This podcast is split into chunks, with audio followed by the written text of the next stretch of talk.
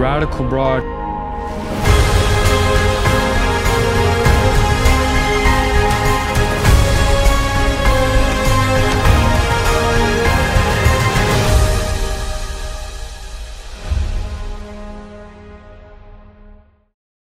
The baptism of the Holy Spirit. For some of us, mysterious, confusing, and even elusive. But what is it about this baptism that is so important? Brothers and sisters, there are many of us that are kept from everything our Father has for us because we don't understand this topic. You see, if you believe that you have everything you need, everything that there is to have in Christ, well, by nature, you're not going to necessarily seek anything out more. And especially if you have even been taught to avoid something like this. In fact, many of us have been taught that we are guaranteed the baptism of the Holy Spirit the moment that we are saved, or the moment we got baptized in water. I was taught that myself. I grew up in a church where I got baptized even as a little baby. But as I grew up and grew in my faith, I couldn't help but realize that there was something still missing. There was uh, various aspects of the walk of my Messiah, especially the powerful aspects of how he walked in great power and authority over the enemy and over disease and how he performed miracles and he did all these amazing things and when I looked at my life and the lives of those around me, I couldn't help but be honest with myself and realize that something is wrong. And after I sought the Father on this deeply for years, He came, He met me, and He baptized me in His Holy Spirit. But it needed for me to come to this understanding that I need that. I needed to come to an understanding that I not only needed, but I need to put faith in Him and that He desires for me to walk in it. And it absolutely changed my life. And I realized that even though I grew up in the church and got baptized as a baby, I never even scratched the surface really of what it meant to be a believer. Because for one of the reasons, it was because I wasn't baptized in the Holy Spirit yet. And after that, spiritual giftings started invading my life as I sought the Father. But today, there are many believers who are good Christians, who go to church every Sunday, who love God with all their heart. But maybe you, you feel the same way I did that there's, there's something wrong, there's something missing in my life. And you may not be able to exactly put your finger on it, but Today, I want you to at least consider whether this may be the missing puzzle piece. But for us to even have this conversation, there's one thing that I would need to ask of you. I want you to entertain the idea that you may be wrong in what you believe about this topic.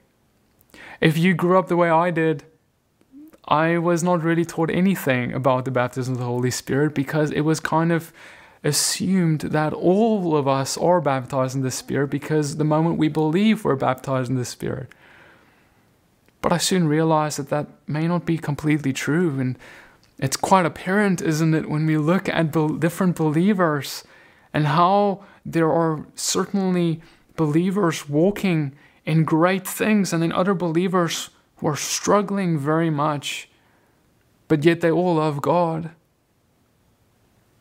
Brothers and sisters, if you consider yourself a Protestant or, uh, or at least of that lineage, by definition, you are admitting that your ancestors believed at least a thousand years worth of lies.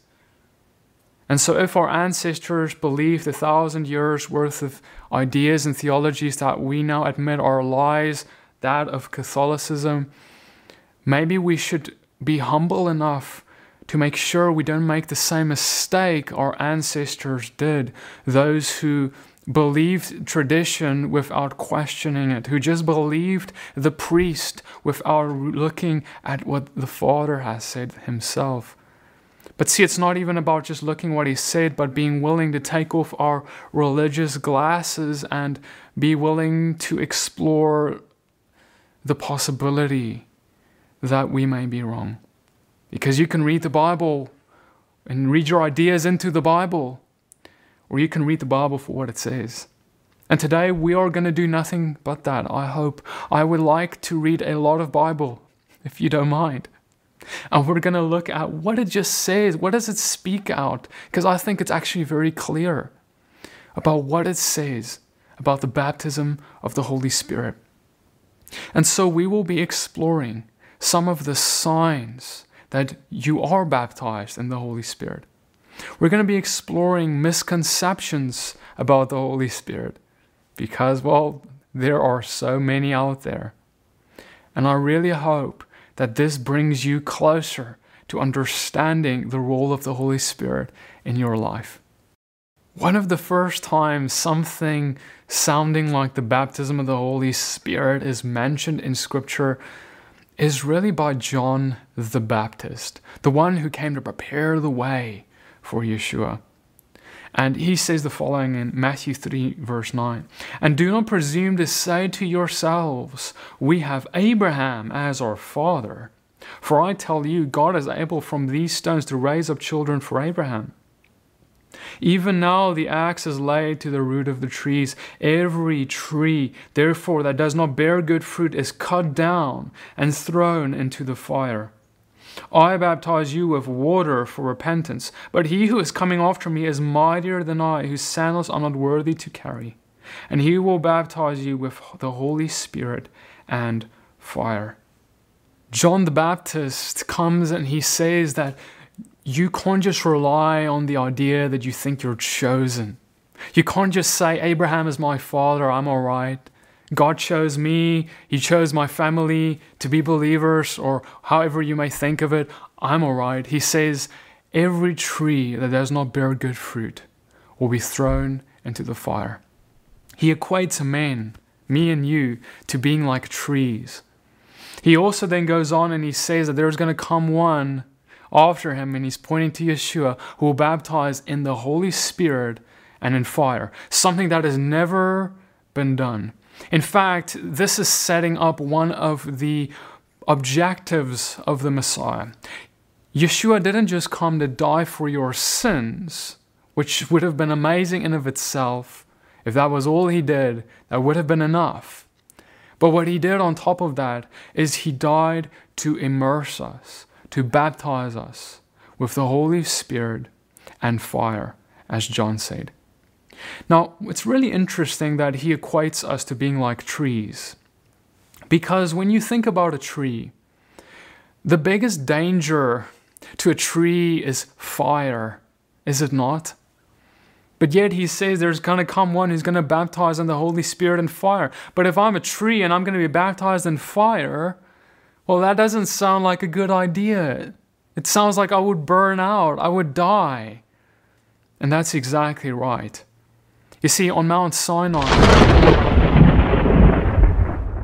when God came and He met Israel, as they were at the base of the mountain, the, as God descended upon the mountain, He descended in fire. It says that there was a great fire on the mountain. And God even tells the people, Don't come near me. Don't come near the mountain or up the mountain except for Moses and the ones I choose. Otherwise, I will break out against them. God is so holy and righteous and good that any unclean man who would come near him would die. They don't stand a chance because he is fire. But we, we were but trees but wood. In fact, he goes on and he's told us before how don't fear man who can kill the body, but fear him who can destroy both body and soul in Gehenna, in hell. You see, brothers and sisters, God, we had a problem where God couldn't come near us. But one of the objectives of the Messiah, as I mentioned, was to tear the veil, was to open the door. He, in fact, is the door, so that we come, come through to the Father. While Israel could not go on the mountain, they could not be immersed by God, for his fire would have destroyed them. Yeshua opens the door and he makes our trees fireproof. You see, he, there is something that happens to the human soul when the Messiah dies for it that makes us clean and holy and righteous, where the Father doesn't see any spot or wrinkle. And because of that, I want to tell you it's like we became fireproof and we are able to be baptized, immersed in fire, baptized with the Holy Spirit. Before we couldn't go on the mountain, but now everything has changed after the Messiah has come. In fact, I want to submit to you that this is the reason that God appeared to Moses in a burning bush. Because he was trying to show look, there's this a tree, and this tree is burning continuously. This tree was obviously fireproof. It wasn't burning out, wasn't dying. In fact, it was so weird that it drew Moses to it. What is it about this tree that it burns continuously? It does not burn out, Moses thinks to himself. And yet, God is here saying, He's showing a picture. He's saying, This, Moses, is what I want you and every, all of my people to one day become trees who would be able to contain me, my fire, who would be filled with my spirit and power. And what did he do at that burning bush to Moses? That's the very place he gave Moses power. He gave him the gift of miracles to go to Pharaoh with and to convince Pharaoh to let Israel go. You see, this has been God's plan from the beginning. He is a fire, an all consuming fire, he said. But he wants to become one with his people. And that was the great problem that Yeshua came to solve.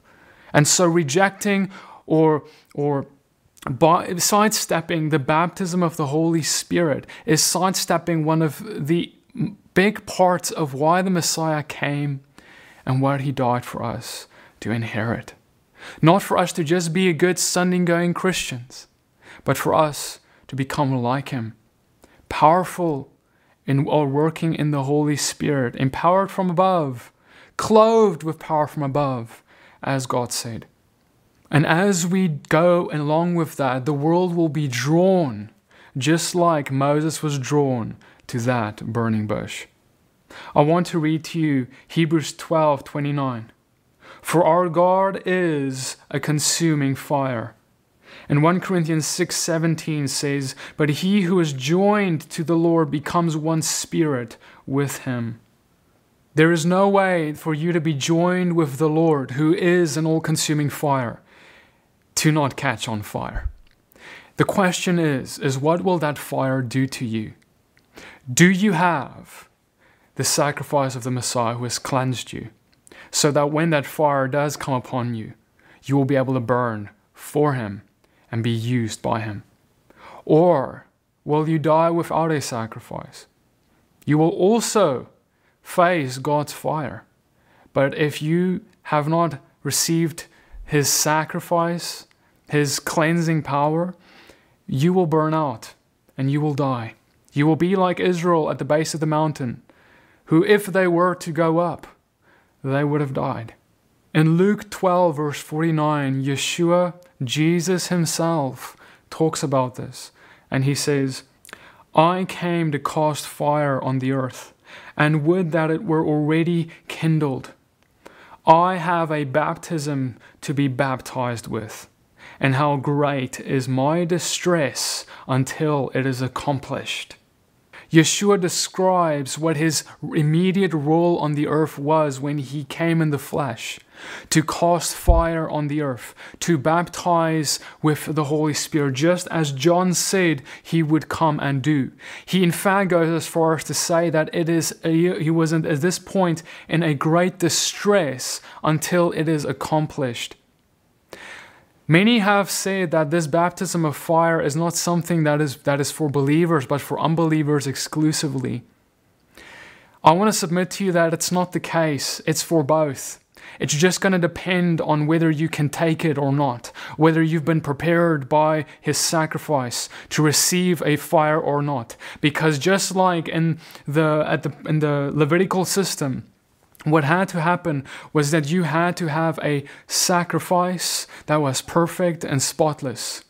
And then the fire of God would come upon it. And He calls you to be a living sacrifice. Don't think you'll escape His fire.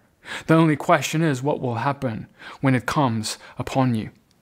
If it was that this baptism of fire was simply for unbelievers, it wouldn't make sense for Yeshua to say he came to cast fire on the earth and he is in great distress for it to be accomplished because I just don't see how he is in great in a great hurry and a great distress to cast fire on unbelievers who will just that would just lead to their death. I hope you understand what I'm saying, brothers and sisters. My point is simply that this fire baptism is going to be for all. You're going to be baptized in fire now or tomorrow, one day. The question just is is will you receive it today? Ready and be ready to receive it. Will you run with this fire in you and do much for his kingdom? Or will you receive it at the judgment where you will perish in Gehenna? In Psalm 104, verse 4, it's written, he makes his messengers winds, his ministers a flaming fire. I would now like to discuss six signs of the baptism of the Holy Spirit. How would one know that you are baptized in the Holy Spirit? It will be evident in your life. And the scriptures gives us various examples and things to point to. The first is a certain boldness. And I remember in my life that this was a big thing. It doesn't mean that my fears all disappeared overnight because we will all always face fears that we will need to overcome. However, I did find myself being more hungry and bold to step out for the sake of his kingdom. We read in Acts 4:31 and when they had prayed, the place in which they were gathered together was shaken, and they were all filled with the Holy Spirit and continued to speak the word of God with boldness. I think it is quite apparent in our reading of Scripture how the disciples themselves, before they were baptized in the Spirit, really struggled with boldness. But after their baptism in the Holy Spirit, grew incredibly bold for their Messiah. They were not only driven by the fact that he has died for them, but that his spirit and all his authority now rests within them. Another sign is one that we read about in various places in Scripture, including the book of Acts, and that is dreams and visions. When the Holy Spirit was famously poured out in Acts chapter 2, Peter came up and he spoke regarding a prophecy in Joel. And he explained how there will be visions and dreams. And we read the following Acts 2, verse 17.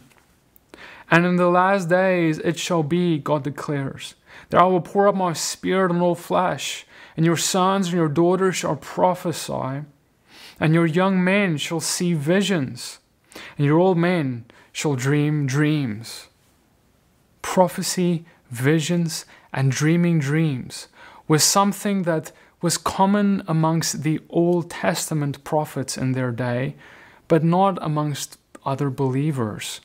However, this is one of the things that changed. When his Spirit was poured out upon all after Acts chapter 2, prophecy, visions and dreams is something that the average believer can experience.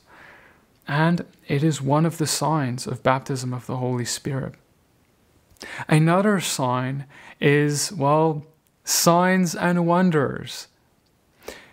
When we start experiencing signs and wonders in our lives in the form of us exercising spiritual gift and, and, and so forth, we have more evidence for baptism of the Holy Spirit. This is one I will talk about more later in this teaching. Another sign of baptism of the Holy Spirit is simply an, a growth in love. You see, churches and congregations that often struggle with unity are commonly struggling also with the exercising of spiritual gifts within the congregation. And in this, in the form of praying for one another, ministering to one another. You see, it can easily become a thing where it's the pastor who ministers to everyone, but each individual have not taken up their ministry and taken up their spiritual gifts to serve each other with. And it is in the serving of one another that we prove to one another our love for one another. And there is not much that could change our hearts to be more filled with love than seeing the Holy Spirit work in and through us. Because, see, you become a vessel, a pipe, if you will, where the Holy Spirit must travel through to get to the person that you're ministering to. And in the process of Him moving and traveling through you, our issues, our lack of love, our struggles are also healed. Another sign of baptism of the Holy Spirit in one's life is fruits of the Spirit. This one should be mostly self explanatory love, patience, peace, kindness, goodness, faithfulness, self control.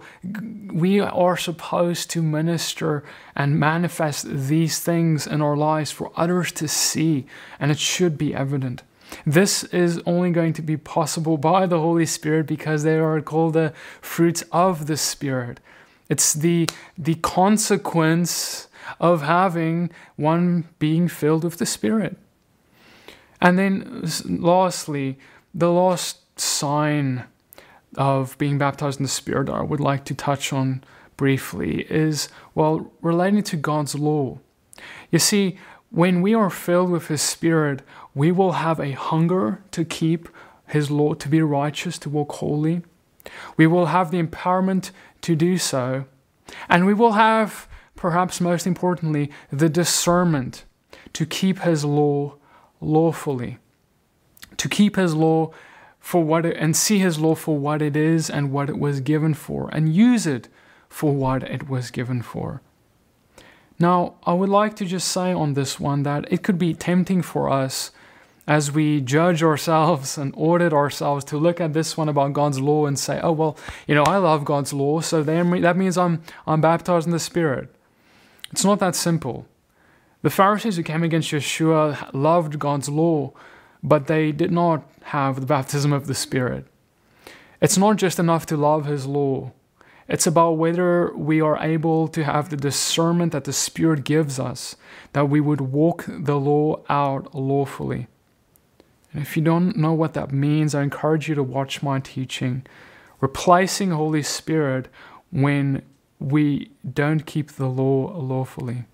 Next, I'd like to talk about five misconceptions about the Holy Spirit. These are so huge and important for us to get to the bottom of, and we will be using scripture to answer these questions. The first misconception is that baptism of the Holy Spirit always occurs at the same moment of water baptism or salvation. The second misconception is that you must speak in tongues in order to be baptized in the Spirit. The third is if you aren't baptized in the Spirit, it means you aren't saved. The fourth is you must be baptized to be led by the Holy Spirit in any way. And the fifth, you must be baptized in the Spirit in order to experience God. While some of these ideas may have some truth to them somehow, the simple answer is it's not that simple. And we're now going to investigate them. The first being whether baptism in the Holy Spirit and baptism in water is that always the same event? Let's look at what scripture says. I want to first read to you about Paul, who encounters people who weren't baptized in the Holy Spirit. We read this in Acts 19, verse 1. And it happened that while Apollos was at Corinth, Paul passed through the inland country and came to Ephesus. And there he found some disciples. And he said to them, Did you receive the Holy Spirit when you believed? And they said, No, we have not even heard that there is a Holy Spirit. And he said, Into what then were you baptized? They said, Into John's baptism. The first thing we need to realize is that these men who Paul are coming to are recognized as believers. In fact, Paul asked them, Did you receive the baptism of the Holy Spirit when you believed?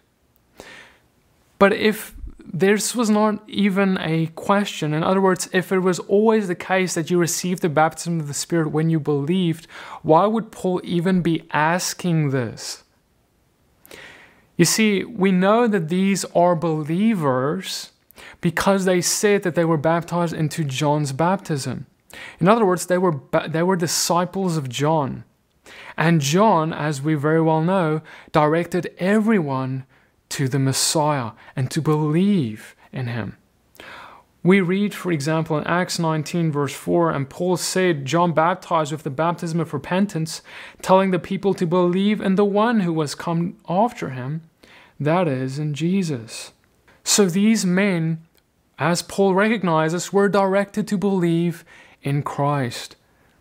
So if they believed in him, but they weren't baptized in the Spirit, this is a proof that you can believe and have salvation and not be baptized in the Spirit. How do we know these men had salvation? Well, Ephesians 2, verse 8 says, For by grace you've been saved through faith, not of your own doing, it's the gift of God.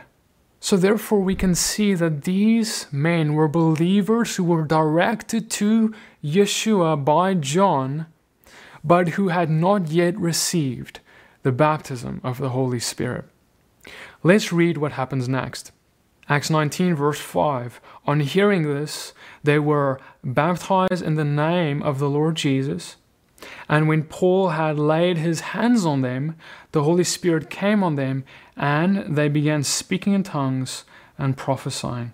So Paul immediately went and he baptized these men into Christ. That is water baptism, because they only got baptized into John's baptism, not Christ's baptism.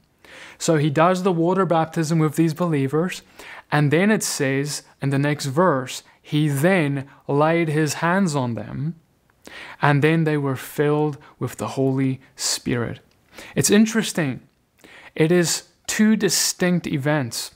Not only their salvation, because they were saved and by their faith and belief in Christ, but they did not they did not have the baptism of the Spirit yet.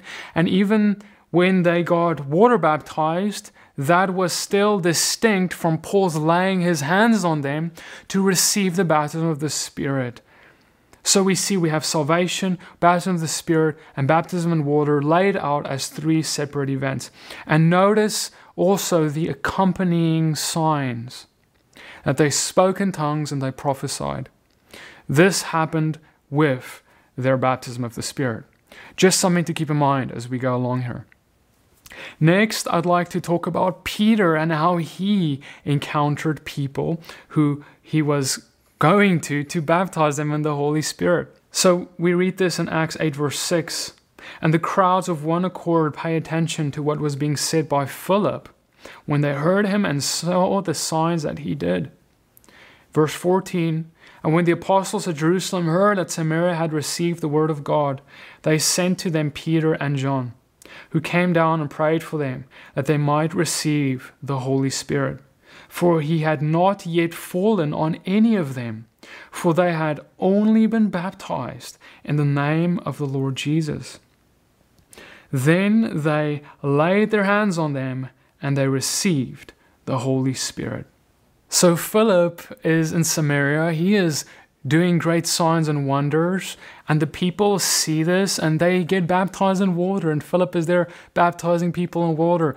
And then the apostles, Peter and John, they hear, they come down about that and they hear what's going on and they wanted to baptize these people in the Spirit.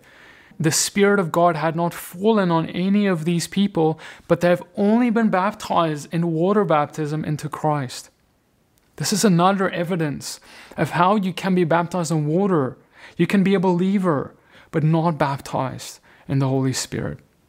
And notice that how after they then lay hands on them, they get filled with the Holy Spirit.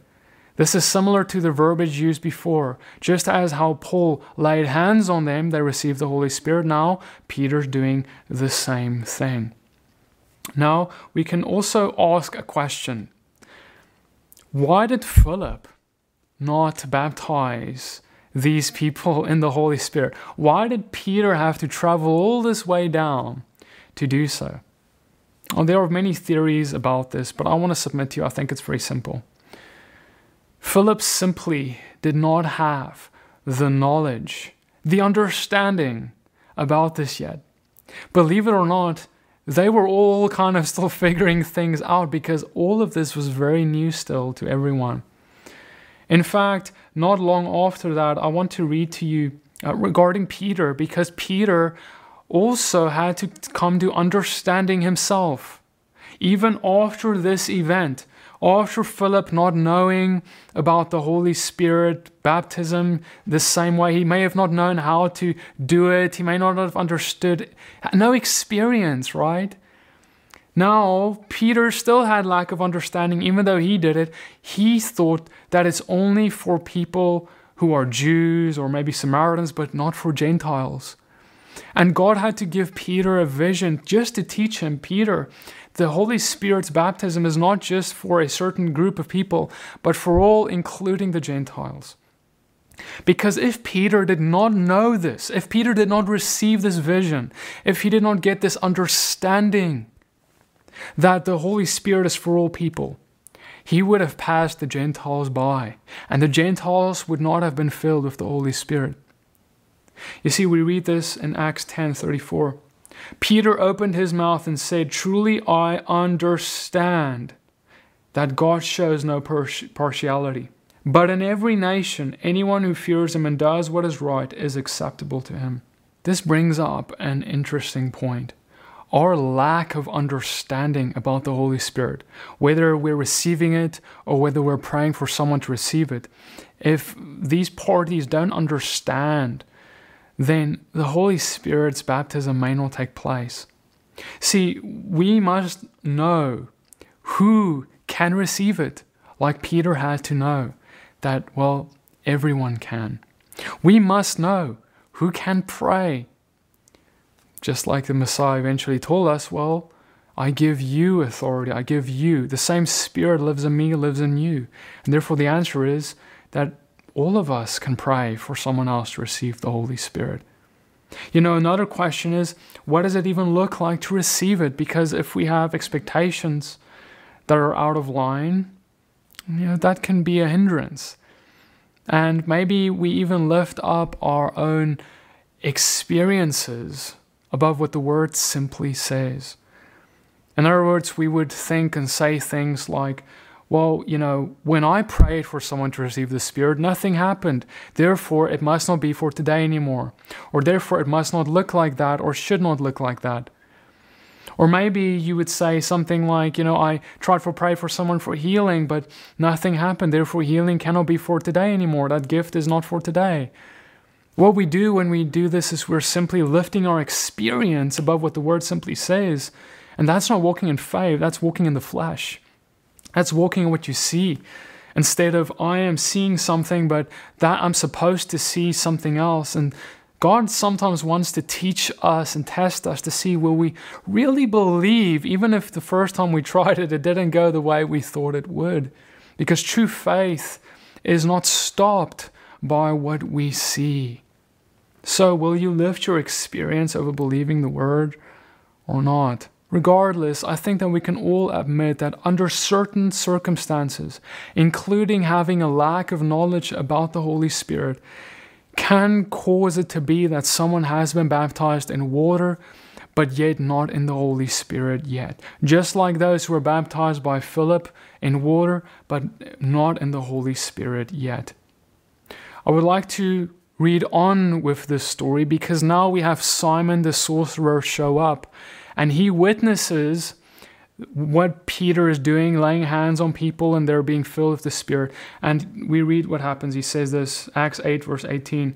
When Simon saw that the Spirit was given through the laying on of the apostles' hands, he offered them money, saying, Give me this power also, so that anyone on whom I'll lay my hands may receive the Holy Spirit. Simon was witnessing something in the people who were being baptized in the Holy Spirit. Something so special that he said, I would do anything to have it. And he even had a twisted heart trying to pay for it.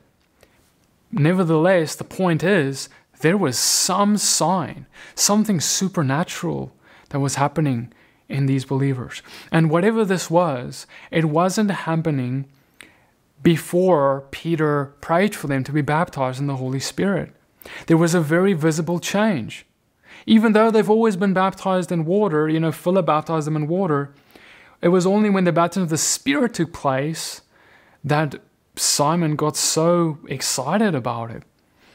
And Simon was also under the impression that he can also receive the Holy Spirit and the baptism of it, and that he can pray for others then to receive the baptism of the Holy Spirit. And he was never corrected by Peter that that was wrong. He was only corrected for his twisted heart where he wanted to buy the Holy Spirit with money. So it is evident that it was evident to Simon that he could receive this and it was available to him if only his heart was ripe. I want to now continue on with how we talked about the house of Cornelius and how Peter visited this house, because that was also a special event where the baptism of the Spirit happened. Acts 10, verse 44. While Peter was still saying these things, the Holy Spirit fell on all who heard the word. And the believers from among the circumcised who had come with Peter were amazed, because the gift of the Holy Spirit was poured out even on the Gentiles. For they were hearing them speak in tongues and extolling God. Then Peter declared, Can anyone withhold water for baptizing these people who have received the Holy Spirit just as we have? And he commanded them to be baptized in the name of Jesus Christ. Then they asked him to remain for some days. As Peter simply spoke about the Holy Spirit, the Holy Spirit spontaneously fell upon the people and they were filled, baptized with him. And they continued to speak in tongues, a sign happening there again. This is a little different from the other events we looked at.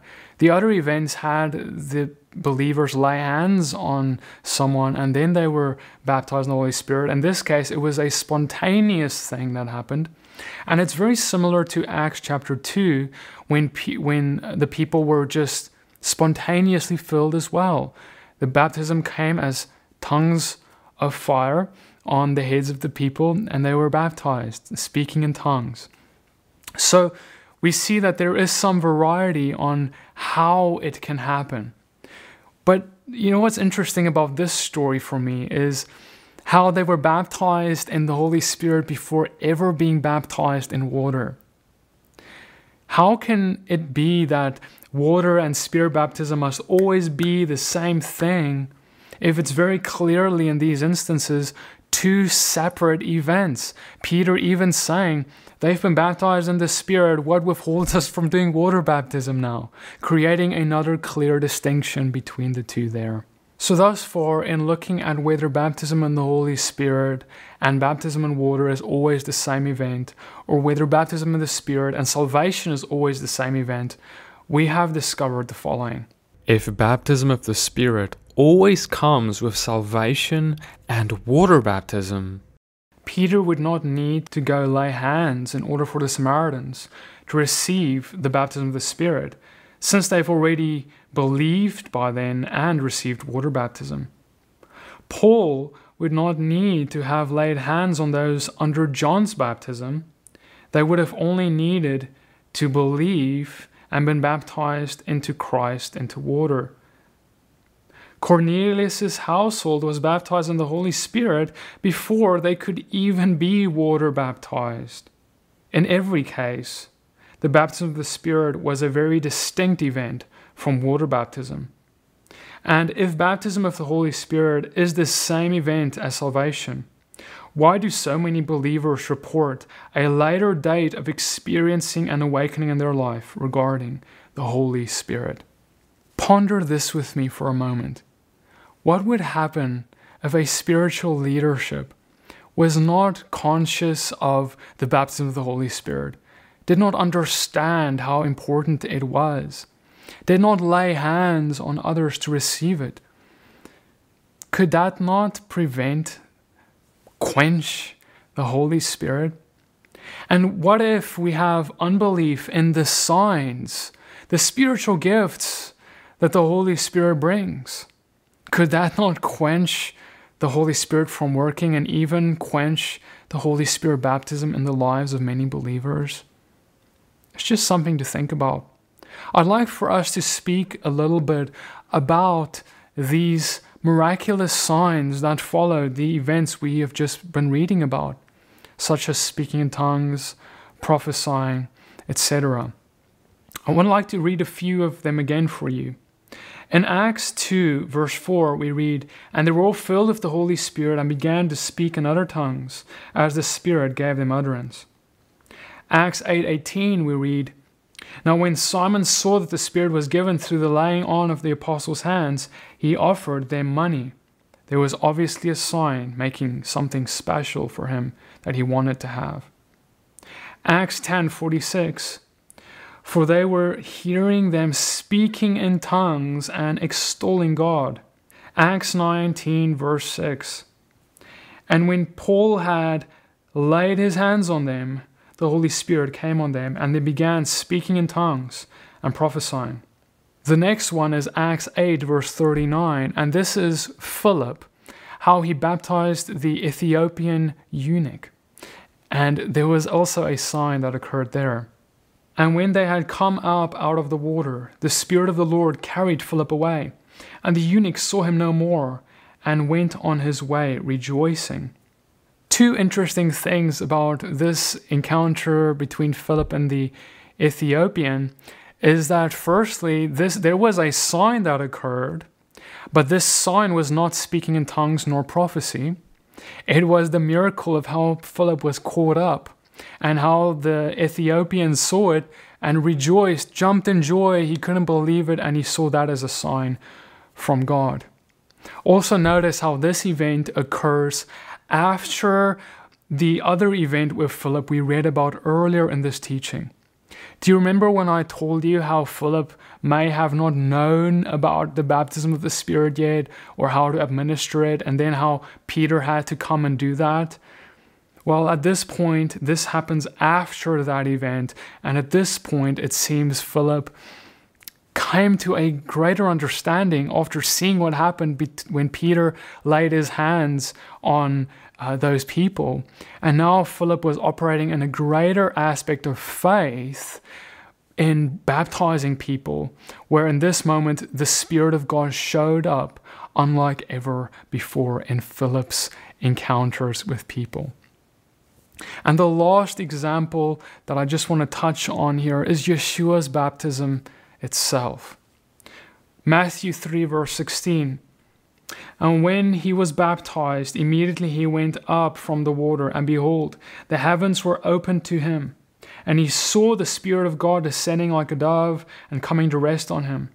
And behold, a voice from heaven said, This is my beloved Son, with whom I am well pleased.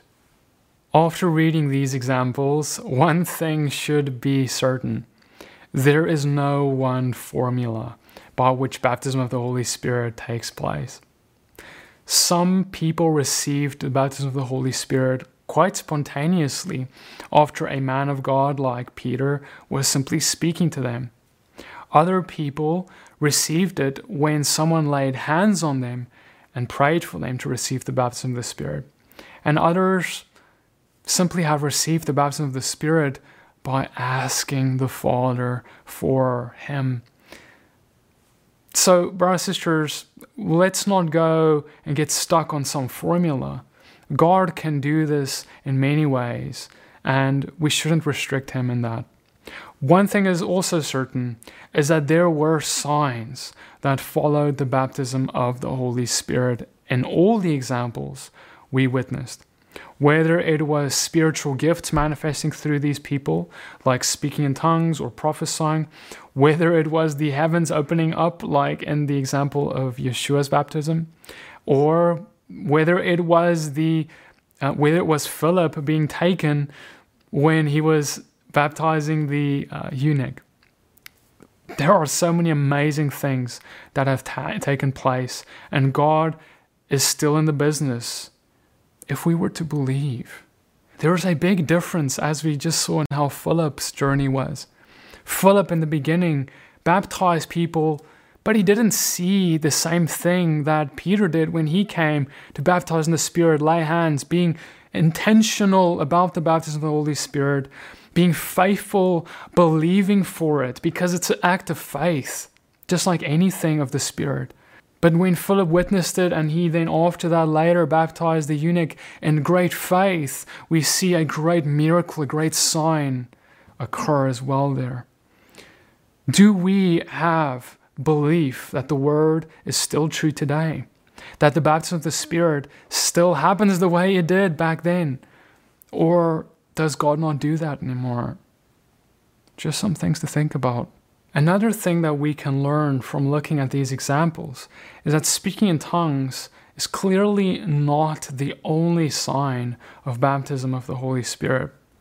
In fact, if it was, we would expect the Bible to spell that out for us and tell make it clear that well, the way, the requirement of being baptized in the Spirit, the way we know for certain is if we speak in tongues, but that's never written. That's never stated. That's something that some have inferred because it is something that happens often.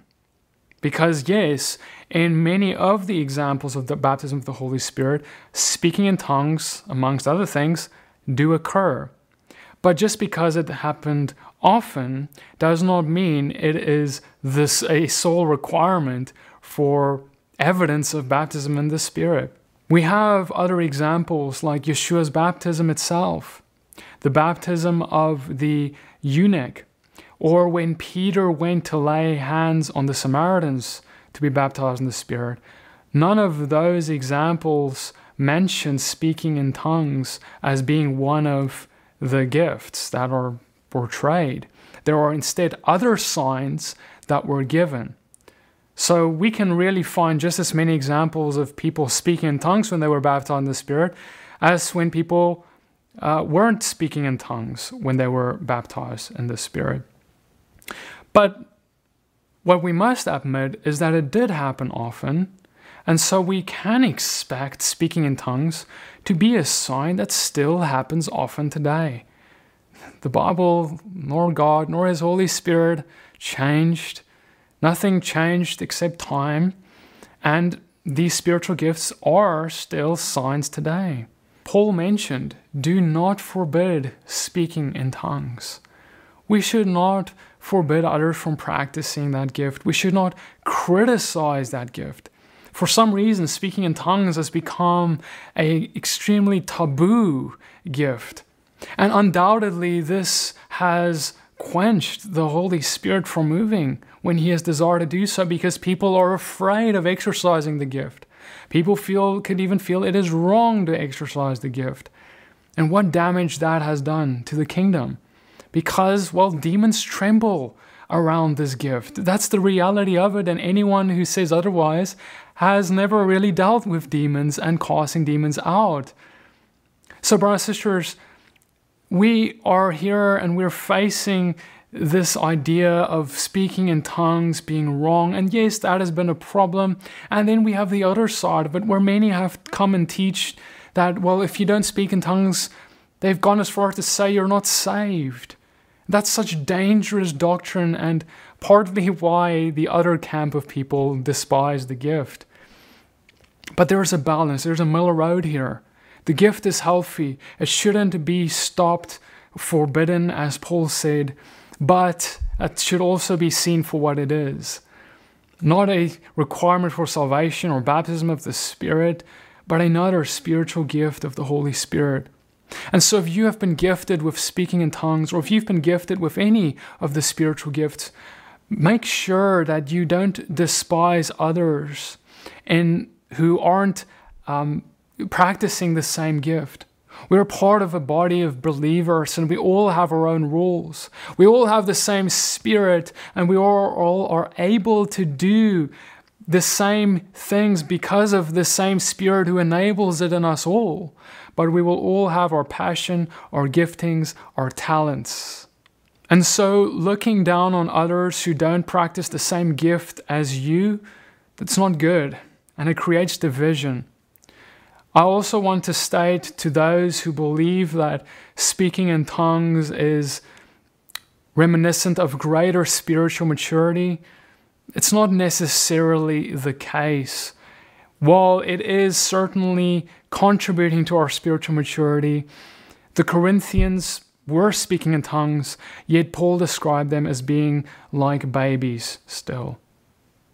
1 Corinthians 3, verse 1 But I, brothers, could not address you as spiritual people, but as people of the flesh, as infants in Christ. For I fed you with milk, not solid food, for you were not ready for it, and even though you, you now you're not ready. For you are still of the flesh, for while there is jealousy and strife among you, are you not of the flesh and behaving only in a human way? We must seek the spiritual gifts for some reason, somehow, they have become optional to believers. Some, for some reason, and somehow, the baptism of the Spirit has become optional, even. But in the Bible, it seemed as part of the deal of following the Messiah, imitating this part of Him. For if you lose this, you will lose half of His walk, which was empowered by the Holy Spirit. So, while I encourage us all to seek the gifts, I also encourage balance, wisdom, and all these things. And I love the gift of tongues, but I want us to practice it in moderation and for what it was made for. If you want to learn more about the gift of tongues, please watch my teaching labeled Speaking in Tongues, a detailed series on that subject. I'd like to now read to you the spiritual gifts as outlined by Paul. 1 Corinthians 12, verse 7. To each is given the manifestation of the Spirit for the common good. For to one is given through the Spirit the utterance of wisdom, to another the utterance of knowledge, to another faith by the same Spirit, to another gifts of healing by the one Spirit, to another the working of miracles, to another prophecy, to another the ability to distinguish between spirits, to another various kinds of tongues, to another the interpretation of tongues. All these are empowered by one and the same Spirit who apportions to each one individually as he wills. One can lead a quote unquote normal Christian life without being baptized in the Holy Spirit you can experience God and you can even be led by the Holy Spirit without being immersed in Him. But the question is, is do you really want to do that? Because the only way for you to really imitate your Messiah is to have the same Spirit in and through you that He had flowing through His veins. You see, brothers and sisters, when we receive the Holy Spirit, we will get an intense hunger for seeking his spiritual gifts and walking them all out You will have a fire burning in you to go after this thing with everything in you, and you will stop at nothing until it is accomplished in you. You see, I want to just say this though. Some believers have been baptized in the Holy Spirit, but because they have believed bad doctrines, they don't even realize it because this has been kept from them. I want you to just think about this for a second for me. Think about if you had a child and this child you saw had a natural talent for music. And you sent this child to a piano teacher to learn the piano. There's many things that can go wrong in how this child learns piano. The child can be scared of the piano. The child can say, I, I, I, I'm too scared to do that. I don't want to go there. I, I don't like the way it looks. I don't like the way it seems. The child can even say, I don't know if it's okay. Is it wrong for me to play piano? Or is it alright? Is it something that's good and true to do? The, tri- the child also may have more fun things to do.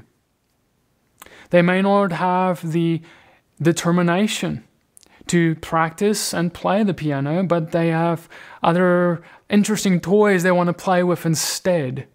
And then the child can also have unbelief in their own abilities, simply saying, Well, I cannot do it. I'm not even going to try. These are the same things we, as the children of God, can struggle with. You see, you can have the gifting, you can have the Holy Spirit given, you can have the spiritual gift of speaking in tongues, of interpretation of tongues, of prophecy, of words of knowledge, of whatever it is that you feel the Father is putting on your heart.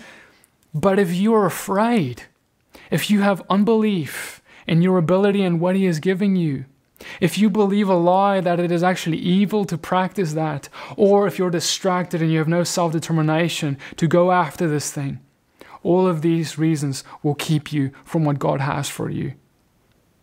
And at the end of the day, it will be you before God, and you will be faced with that reality. You see, this life is but a vapor. This life is appearing for a little while and it's going to vanish. None of those reasons are good reasons for wasting the little time we have right here to become everything we are supposed to become in Christ. All of these reasons before God will seem ridiculous. All the reasons we come up with to not step into what He has for us. All the excuses we make all the time for why not. Is it really going to be worth it to continue lying to ourselves about why we can't go ahead with this? And you may look at me and be like, Petey, I don't know, I want this. How do I practically receive it? First, I would like you to I would like to remind you of what we talked about in the beginning of this teaching, the signs that I gave you for baptism of the Holy Spirit. So that you can be sure that you haven't received it yet and it's not just a case of you having fear or lack of determination, you believing a lie of that it's something has been wrong that's not been wrong, or unbelief or whatever it is. But if it's not that, and you really feel like you haven't received Him, the Bible tells us how. We've read many examples of how there's laying of hands that have occurred, and that's one way. But we've also seen how it's happened spontaneously when someone simply spoke over them, or when there is an asking. You see, brothers and sisters, for me personally, my testimony is not that someone came to lay hands, even though that would have been fine. My testimony is the fact that I was alone. I had no one to go to. I had no one who knew about any of this stuff, but I read my Bible and I saw something was missing, even though if I didn't fully realize what it was yet. I went into my room, I closed my door, and I, I went on my knees and I asked. But I not only asked with a faith like the wind, coming and going, faith like the waves, up and down. I asked and I believed in what the word said that He wants for me. See, you need to believe that He does want this for you, for someone like yourself, because that's the truth, that's the reality of this all. And as I did, His Spirit came upon me, filled me, and I started speaking in tongues. And I, from that day onwards, I remember things started changing in my life more and more. That was the first spiritual gift I received, but I would receive many more later as they got built upon one another as I sought them with hunger out. But are you really seeking them out? Because if this is a thing where, oh yeah, I'll ask because PD told me to ask, you might as well not ask. This is something that you do as you, you knock on the door, you ask. But you knock consistently, persistently until the door is opened. I asked for two years. How long have you been asking? It doesn't have to be two years for you because I didn't even have any of the knowledge of what I have been telling you in this video. So things must become easier for us all. This is not something far away that you can't have it. This is not on a mountain of fire where you can't go. He has broken the barrier down so you can have this. Don't let this pass you by. He says, Matthew 7, verse 11. If you then, who are evil, know how to give good gifts to your children, how much more will your Father who is in heaven give good things to those who ask him? So, will you ask him? Because your Father wants you to have this more than you want to have it. And I'm going to right now go and I'm going to pray, I'm going to speak about the Holy Spirit to you now. I'm going to pray over you like Peter prayed over those Samaritans, like Peter went into the house of Cornelius, etc. And we are going to see this happen according to our faith. Father, I thank you for this day. Holy Spirit, I thank you for your presence. And I thank you for filling each person up now listening to this. And every barrier, every lie that's kept this from us, every lie about you, your giftings that have kept us back, that's kept our mouths shut. Everything that's been holding us back, Lord, I break every barrier down. You see, brothers and sisters, I just feel like I need to add this. God wants to move through us, but sometimes we are what's in the way. Sometimes it is our inaction that's in the way. Because at the end of the day, even when I was there in my room, and for me, even though for me the sign was speaking in tongues, as I was there going and about to receive it, I had to open my mouth. You see, some people have come to this belief and understanding that it's, oh, you know, um, God's gonna, uh, gonna use me like a puppet on strings. But that's not true. You have to have action, you have to go in faith. When I pray for someone to get healed, I have to go up to them in faith, believe, lay hands. I can't just, you know, do in action and hope it happens. I have to do something about it, show my faith. And that's the same with all the gifts, that's the same with everything relating to the Holy Spirit. So you're, you have to step out and believe and have action follow, because that's what true faith is, is it not? Father, I thank you for that, Lord, and I pray right now that you would fill every person listening with your spirit and power Lord, I thank you, Lord, for when they go home, when they uh, finish this, when they pray tonight to you, that they would have a confidence in them about who lives in them. Father, I pray that you would fill them, that they would bubble over with you. I pray, Lord, that they would prophesy. I pray, Lord, they would receive dreams and visions. I pray, Lord, that you would come and manifest fruits of the Spirit like never before. I pray for boldness upon them like never before. Lord, I pray, Lord, that you would come with your Spirit and do things in their midst, miracles and signs, that you would open the heavens upon, over them like never before. Father, I thank you, Lord, for helping us be obedient, hungry, and holy for you. We pray all this in the name of Yeshua.